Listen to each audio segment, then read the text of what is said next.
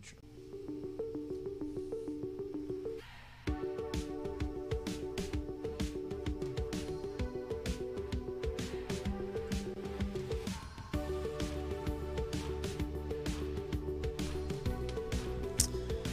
Welcome back to Three Gens Theology. We are excited to be with you uh, today and looking forward to sharing uh, about the study of God, theology proper, as we uh, jump into it. We got an introduction done last time, and uh, today we're gonna we're gonna jump in and get going. Uh, I wanted to start with uh, with two things. One is that last time Cy said uh, that he would have called all of the anthropomorphic statements anthropomorphic, and you used anthropopathic as well. And uh, I wanted to tell, tell Cy you were correct, because anthro anthropopathic is is a subset of anthropomorphic typically. Yes. So anthropo isos isos is that the is that the other one is what he does, and anthropopathic is how he feels, mm-hmm. um, Which is what but they're both about. Anthropomorphic statements. So you were actually correct, uh, assuming that they were all anthropomorphic and moving on. Minimum champion. Oh, but more importantly, uh, we want to encourage you to grow in your understanding of who God is, uh, not so that you can know more, not so you can have debate, but so that you can grow in your relationship with him fuller and fuller. And so I wanted to start uh, with reading from Philippians, a verse that I come back to often. Uh, verse ten of chapter three in Philippians, Paul says, that I may know him. And then it goes on to talk about the power of his resurrection, the fellowship of his suffering, being conformed to his death, in order that I may attain the resurrection of the dead. So Paul's desire was to know God better. And so I say this somewhat frequently to our to our church, and I just said it, I think, Sunday, um, that only if you believe that you know God better than Paul did can you stop yearning to grow in your knowledge of him. But uh, all of us, uh, we fall short in that understanding. And as we talk about who God is, we don't get it. We just, we don't fully understand it, and so we want to grow in that understanding. So we're looking forward to getting that going today. um, Doctor Doctor Ruff, why don't you uh, lead us in prayer before you get us going? All right, let's pray. Father, we're so grateful for the opportunity to grow one another in our faith. This is uh, a unique way, and yet it's become common uh, as people have listened to podcasts for years now, uh, to gain knowledge. Yet, as uh, Dan has so well said, it's not just a matter of our gaining knowledge that we might be able to dazzle people around us with what we know.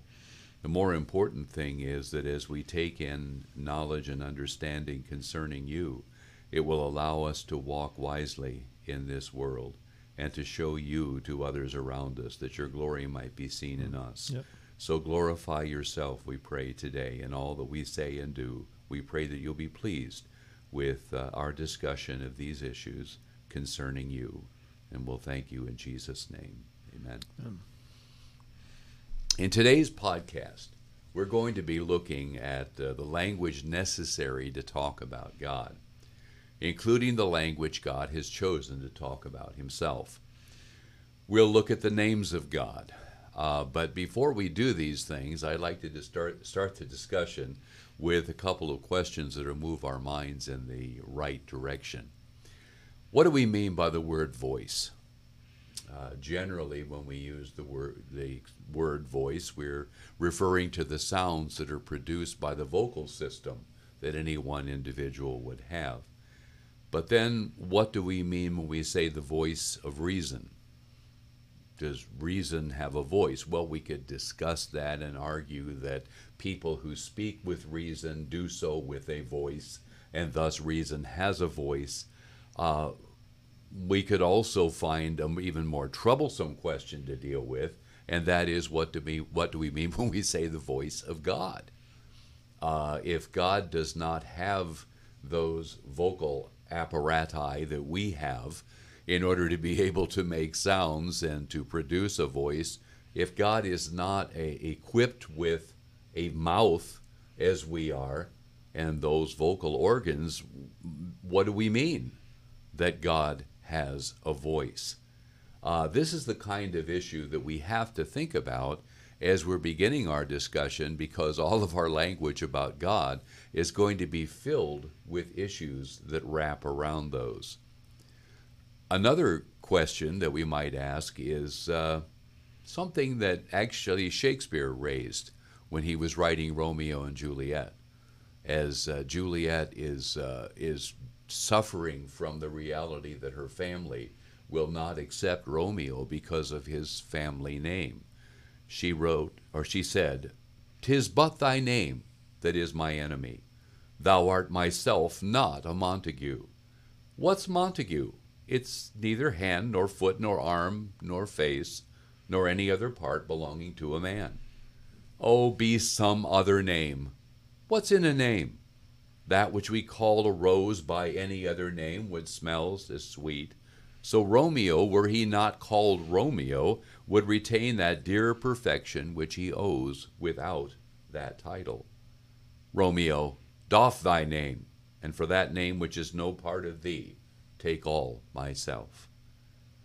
Juliet recognized that, that Romeo had a name that was considered to be unacceptable by her family.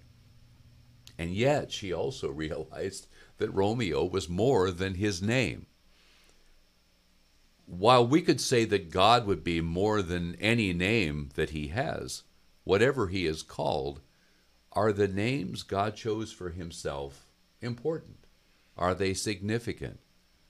What do biblical authors mean when they write about God doing something for the sake of his name? These are some things that we need to consider as we're talking about God. The language that we have, biblically speaking, is language that God has given us that will help us to be able to know him and to be able to describe him to others. And so let's get on this with this study that will help us to do just that. So I might ask you, Dan, if Cy had any other name, would he still be Cy? I was going to use him as an example, actually, because when Yvonne was pregnant with him, and we would tell people that we were going to name him Cy, people gave us the strangest looks. Like, what kind of name is is Cy? And so we actually began agreeing with people that it was a family name, because it was just too hard to describe anything else. They, they, would, they, they thought we were very strange for naming our son Cy. Um, and some of them would would not C Y, but S I G H, you know, uh, when they would do it. And we had all we had several people who reacted oddly when mm-hmm. we said our we're going to name our son Cy. But as soon as he was born, as soon as he was born, all of that went away, and all of a sudden, whatever he is was. is the thing Cy is.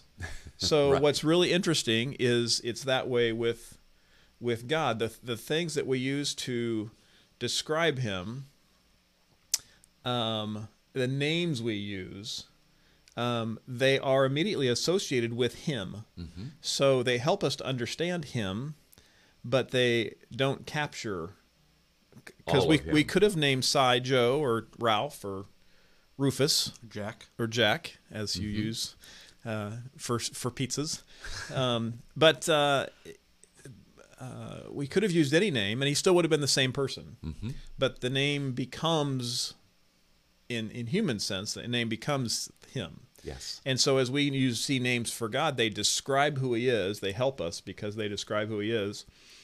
But uh, those names become bigger than just the description, because we associate them with the bigger truth of who God is. Right. So I, that was an interesting uh, um, combination of name things. Yes. Um, to, to get off topic for a second, Grandpa, what was your reaction when they told you that I was going to be Cy?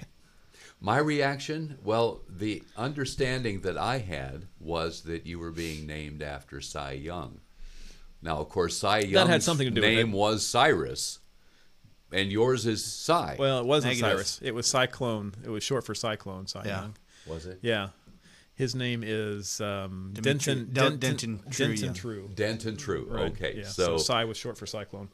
But, uh, yeah, so it, it did have to do with Cy Young, but yeah. it, but it, it, uh, it was an unknown thing to them. And so I, I think sometimes when people um, see some of the, some of the basic names we're going to see, mm-hmm. they, it so quickly identifies with God that, um, that they've taken on a bigger truth. Then, and later, then, we're the going word, to, then the words really were. Which, yeah, we'll talk about that right later. Later, we're going to actually use an example or two that will help us to understand how the process is actually a filling process. In other words, we have a name that has a certain meaning, but building on that name, right, we find that more and more of the names, more and more of the explanation helps to define who that name is.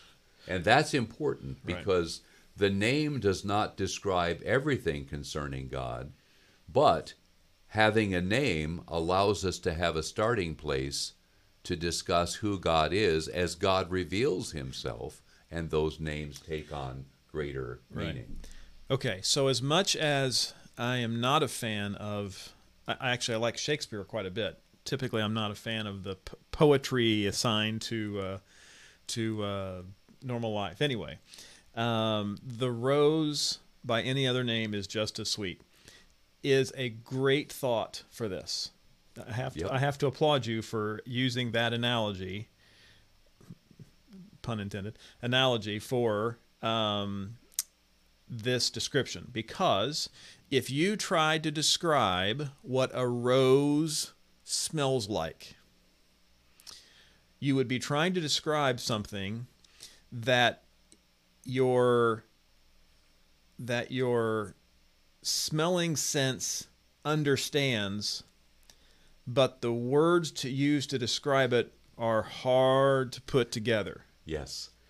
And yes. so what we do in those settings is we sm say it smells kinda like if you put together this other flower and, uh, you know, a, a, a, a sugary treat, right. and, uh, and we start putting all these other things that you, that you can talk about together to say what the rose smells like. And, and that's, yet, that's using a great... your, your explanation, one of the problems that we face is if we say, well, it smells different than a chrysanthemum, and a chrysanthemum smells sort of like a, and ultimately we find we have never defined what right. that we're, smell is. We're still defining it with, with other smells. Comparing, yes. Right? We're still defining it with other smells that we can't quite gather, but they're things that we would know. Yes. They're things that we would know. So I, that's such a good picture of the way that we, the way that the Lord has revealed himself to us in a way that we can understand better who he is. Yes. But at the same time, it doesn't quite capture who he is. I used to enjoy in Japan uh, cooking shows where they would have these experts who were sitting around the table tasting a particular food. And the Japanese have a very broad palette of uh, description of food. They, it's incredible how many different words they use to describe some kind of taste. And yet ultimately, as you listen to them, you would realize that practically every word has been used for some other taste because it's the same kind of thing. Yeah. We, we cannot go from another sense and adequately, accurately explain the, in detail what the differences are mm-hmm. between them, but we can compare them. And you're right, that's, that's the excitement about how God has given us truth concerning him. Right. So he's given us clear truth, understandable truth, but um, finite truth that falls short of truly defining him. It right. does truly define him. Yes. It does truly explain him, but not completely. Right. And so it, um, as we talk about it, sometimes people get caught up in either one of those, that we can't talk about God like he's a person, like he's a man. But he did. He talked about himself that way. But then other people try to limit God with um, these explanations, saying that, well, he used this man-like anthropomorphic description. Um, that must mean he's just like man. But he's not. Right. He's not just like man. Right. Uh, so it's an interesting um, issue trying to describe God. And as we talked about with bibliology, uh, he used words that were in the vocabulary of those who were writing, and uh, and also using words that the readers can understand. Mm-hmm. And so these truths, as we see these analogies about God, um, then we can understand them, and they're right, and they're good analogies, but they're not complete either. Right. You know, so we have to right. put them together with other analogies to better understand the whole exactly. of who he is. And we're going to talk a little bit more about this idea of analogy, because it, it is an important concept. But we did talk a little bit last week with what you two were going about with, with uh, an anthropopathism. Anthropopathy. We, we need to uh, yeah. we need to clarify what these terms are all about. An anthropomorphism from Greek is from anthropos, which is the word for man, and morphe, having to do with the form or the shape or appearance of something. They, they, dis, they ascribe human characteristics to something that is not human.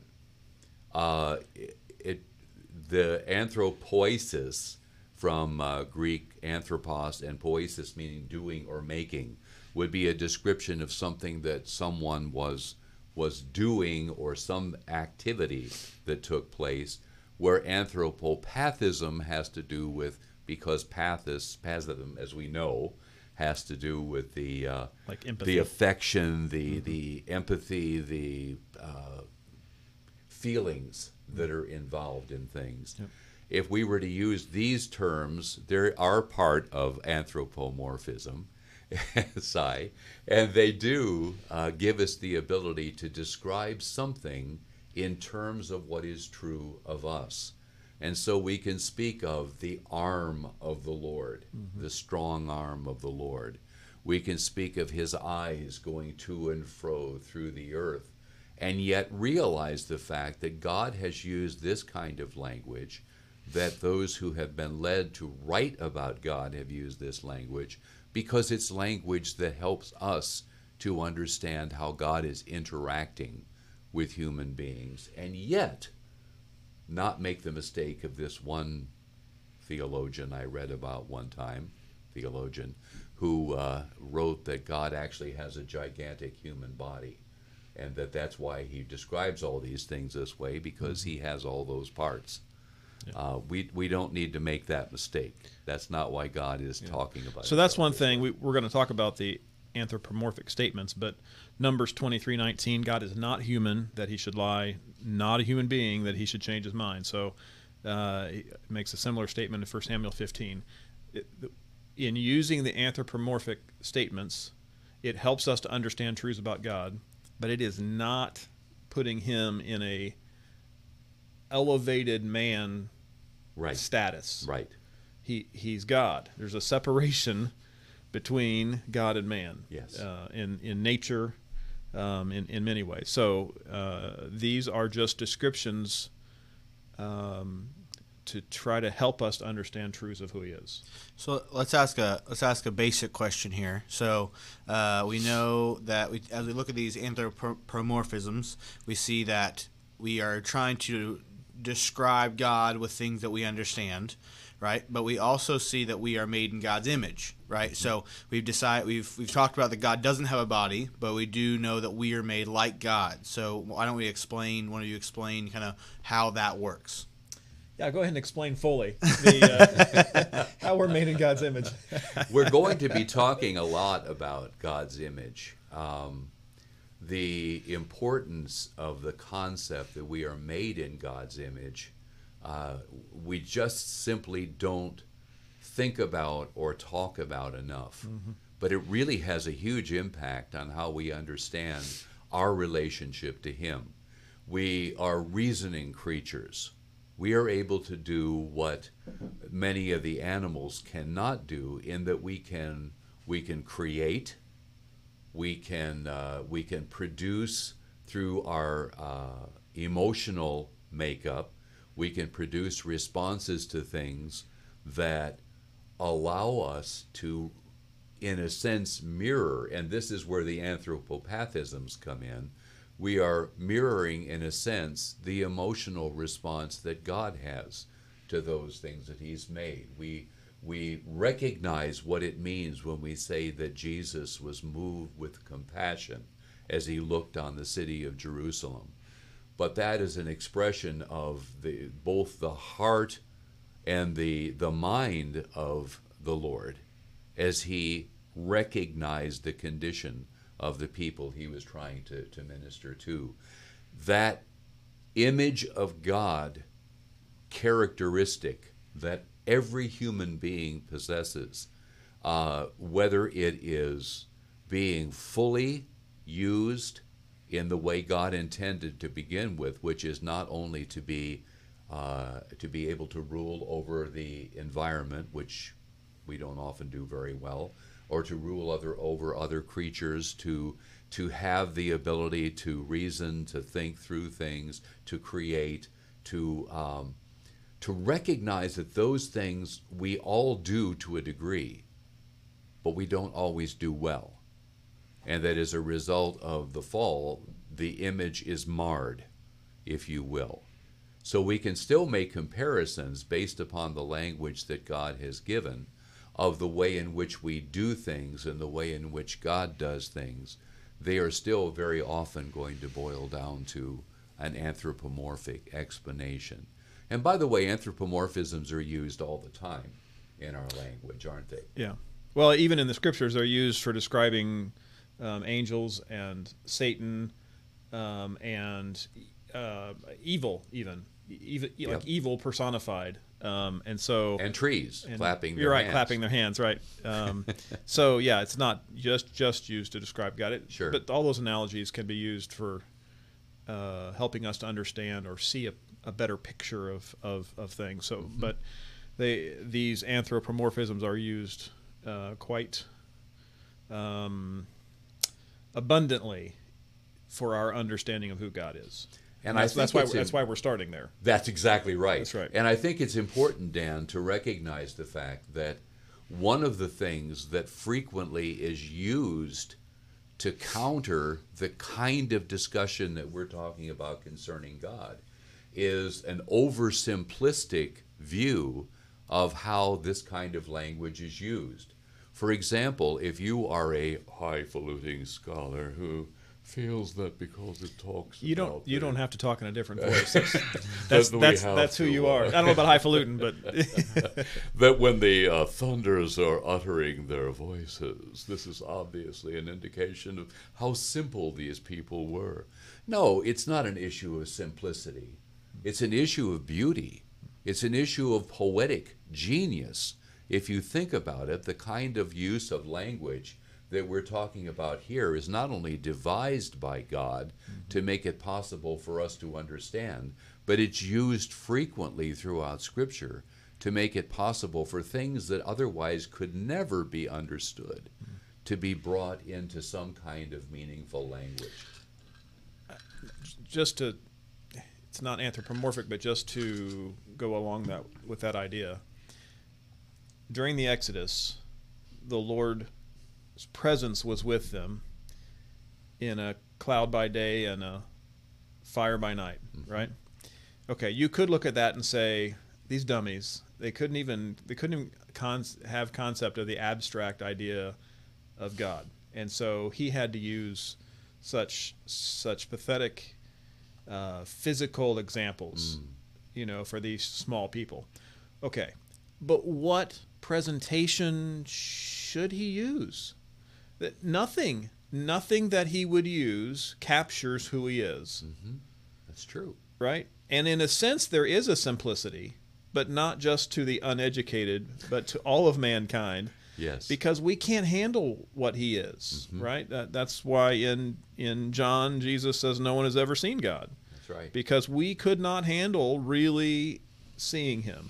So it's not a, a simple compared to other uh, intelligent people, but it's all of us are simple in comparison to God. So what description would he use? H- how could he possibly evidence himself in a way that would fully describe uh, what he's doing, who he is, yeah. this kind of thing? So, yeah. And so I think when you come back to anthropomorphisms, they are simplistic. Um, and yes, it is because we are simple, but not just uneducated people being simple. All of mankind is simple in comparison to who God is. That's right. Um, and uh, it is... how else would he describe? How else could he communicate to us that we could understand the the uh, infinite characteristics of himself? So uh, there is a simplicity to it, but not for just us dummies, you know, but all of mankind really is yeah. that way. So so back to your question of, of uh, we're made in his image. There is much we don't understand, I think, about that, which I'm sure we'll talk more fully about. Mm-hmm. Um, but at the same time, there are things that are similar on a lower version, uh, like reason, right? Like and, like love. Yes. Um, that we do imperfectly mm-hmm. or incompletely. Um, but there are direct relation relationships. So they're not just analogies. They are actually the same trait at a different level. Right. That's right. It's it's very important for us as we think about the language that we use to recognize how much we do use metaphors mm-hmm. in our language. Uh, a simile we're we're all familiar with. It's uh, he is like a butterfly, um, always flitting about. That kind of language is is familiar to us, but we, we don't recognize the degree to which we uh, use metaphors. If I say to Cy, in running this whole operation, Cy, you're a rock, what do I mean by that? Am no, I saying that he actually is he a has, physical He rock? has much mass. Yeah, a lot of mass. And great paperweight. That's what I'm hearing. Great paperweight. No, obviously there is something intended by that that has nothing to do with his physical appearance. Right. It has nothing to do with his ability to think. It has everything to do with his ability to function in the role that he has in making all of this possible. Right. We can depend on him. We can stand on him. Don't take that too literally. just, don't, just don't jump.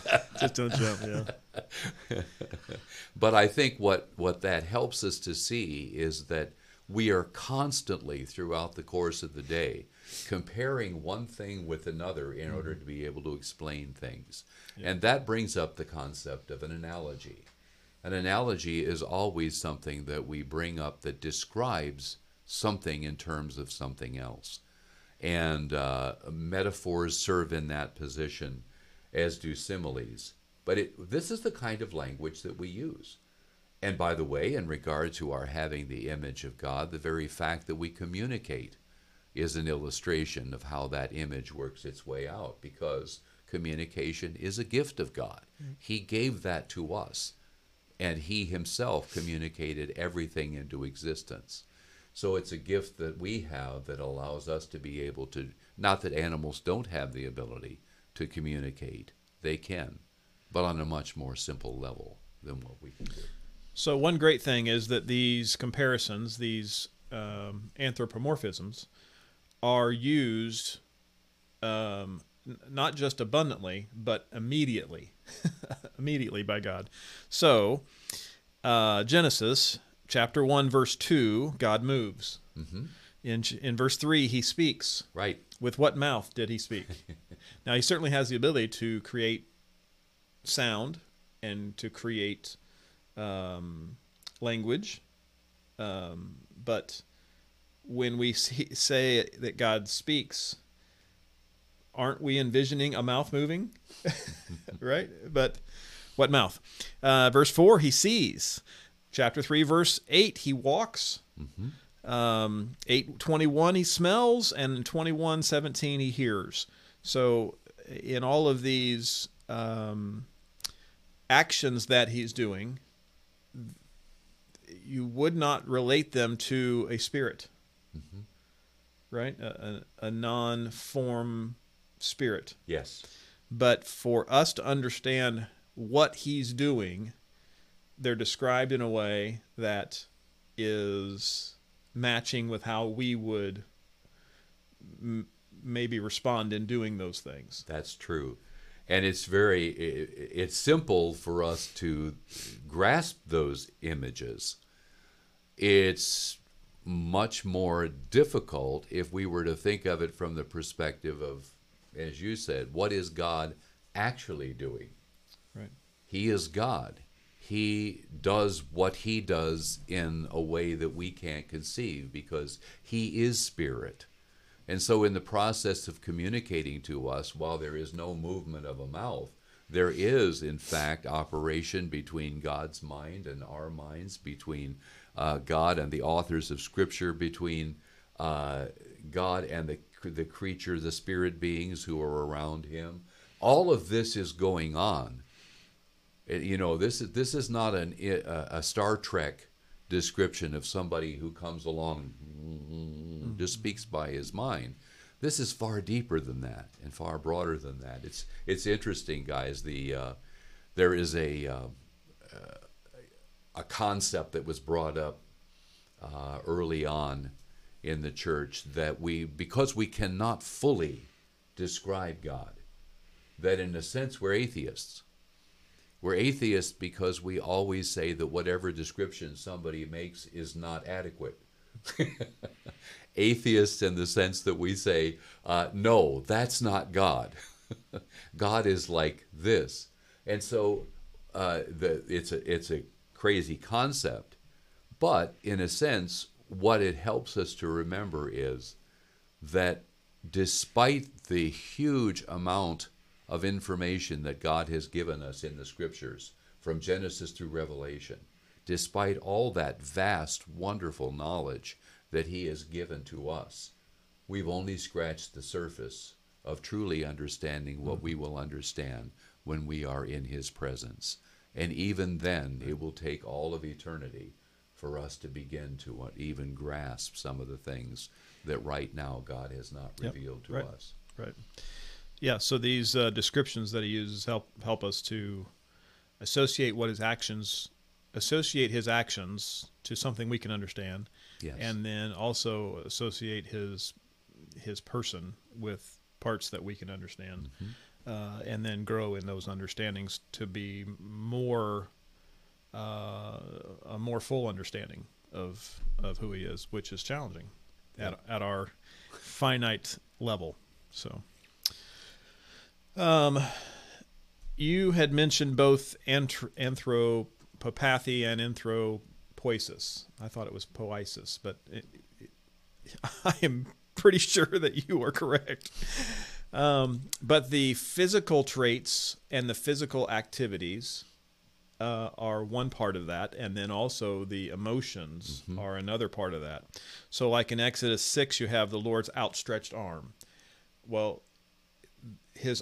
He didn't have a physical arm that defended them against Egypt. Mm-hmm. That's not what he's saying, that his physical arm held off that.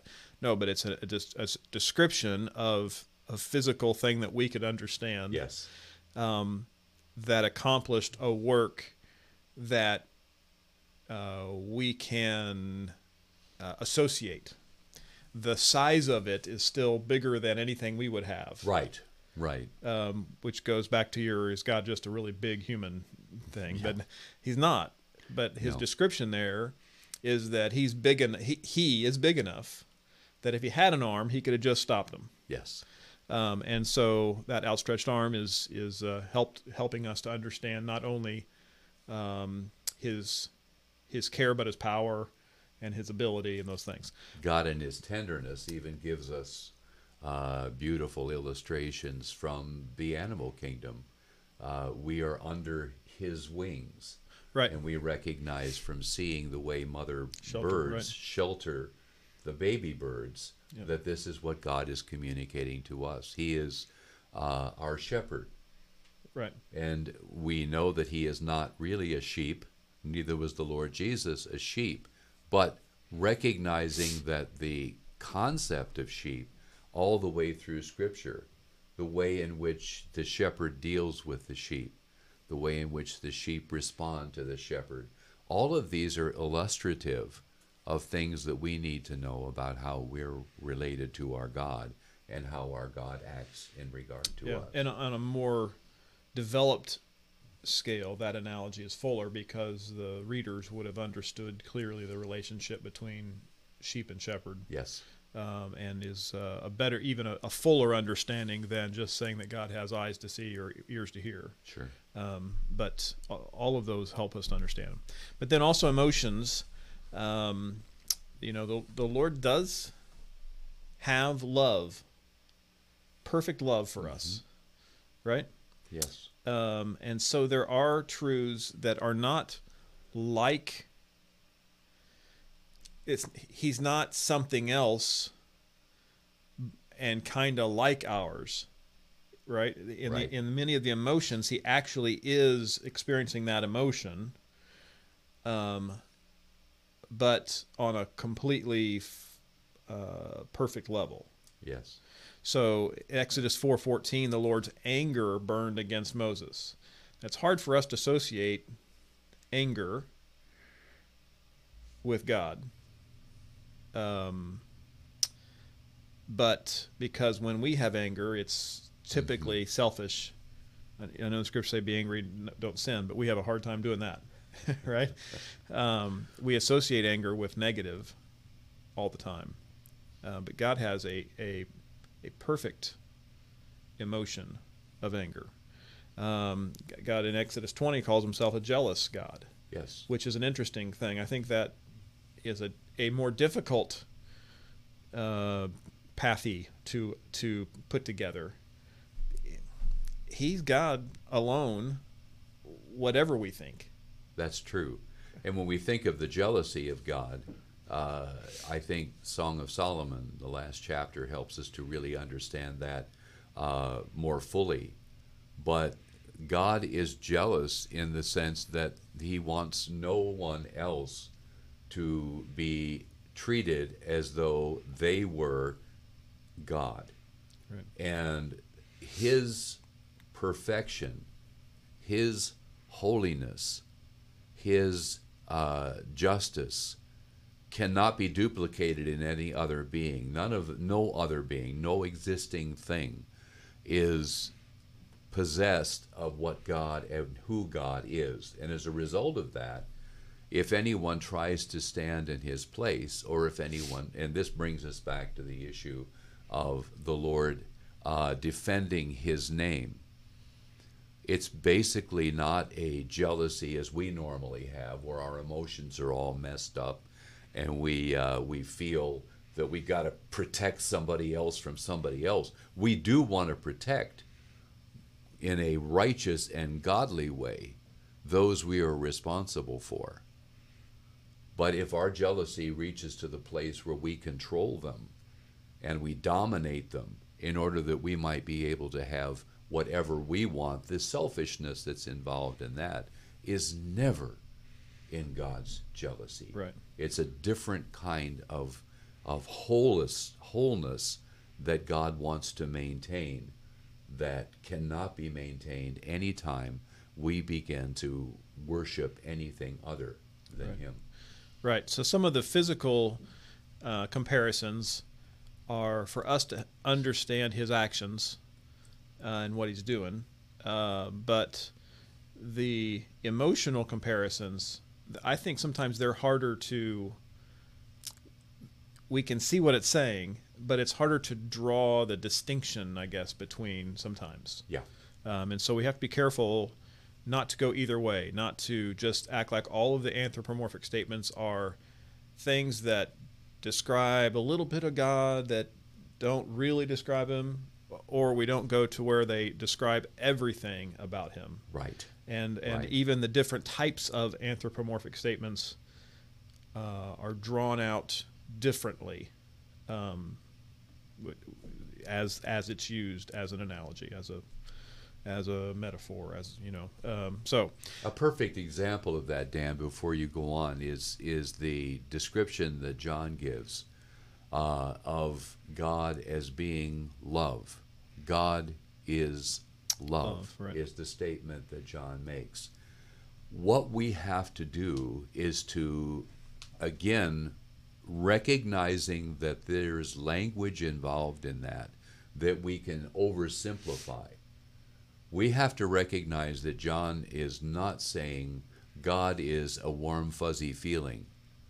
This is not at all what John is describing. Mm-hmm. If there is a definition of what love is, if love could be comprehended as being the fullness of everything that love could possibly be if it were perfect and pure, then we would be able to begin to understand what it means that God is love. Mm-hmm. It's far more profound than any simple concept that we might have right. of what love is. Right. So that's that actually is a, one of those good examples that in all of these anthropomorph, anthropomorphic statements, there are literal truths there, mm-hmm. normal, normal understanding, literal truths there. But they they capture a different um, amount of explanation. Typically, they all fall short.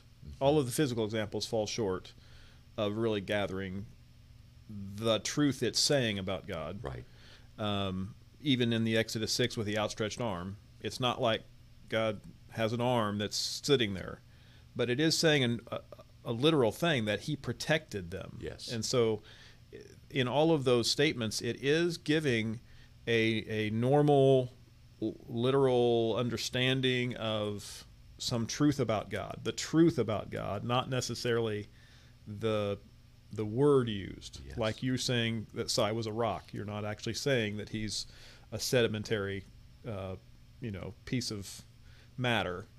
Um, you're, what you were saying, what, but there was a truth in what you were saying that mm-hmm. we could count on him, that he's you know something Solid. somebody we can we can have Another as a foundation way. right you know um so um so it is that way with the scripture.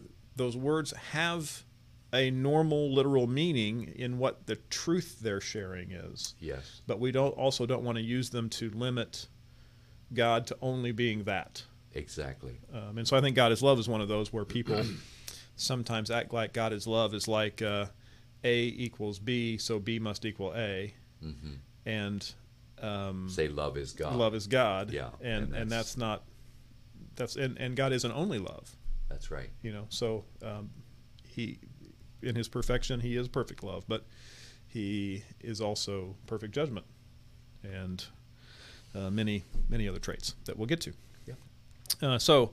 These anthropomorphic statement, anthropomorphic statements help us to understand truths about who God is, what he's done, how he acts, uh, and they are for our benefit to help us to understand what is being said in that section about how God is or what he's doing or even the emotion that he has, um, what he's thinking. But they're just there to help us to understand what's really going on. Right. Right.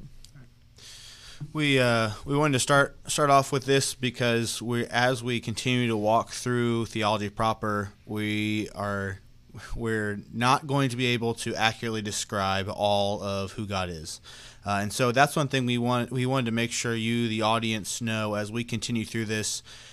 We we just got done uh, talking about Scripture and, and how we how we know these things to be true, and uh, and there certainly is questions that come along with that. But we see that as we kind of step into theology proper, the the questions become a little different. Of this is something I know to be true, but I'm having a hard time grappling with and I I can't promise that we have done any better grappling with it, uh, but we want to hear that. We want to hear from you. We want to hear uh, about the, the areas of Scripture that, that you're confused by, that you uh, that you'd like to hear us talk about. Um, we long to to help you. We long to come alongside you and, and help you on your walk with Christ. And so um, those are, as you have, as you've come up with questions uh, in the past about who God is, or as questions come up as we walk through the different uh, aspects of theology proper, uh, communicate with us through through comments, or uh, like we said, a, a, a great way to, to get in contact with, contact with us is emailing uh, Pastor Dan, P D at cross bridge indy dot com.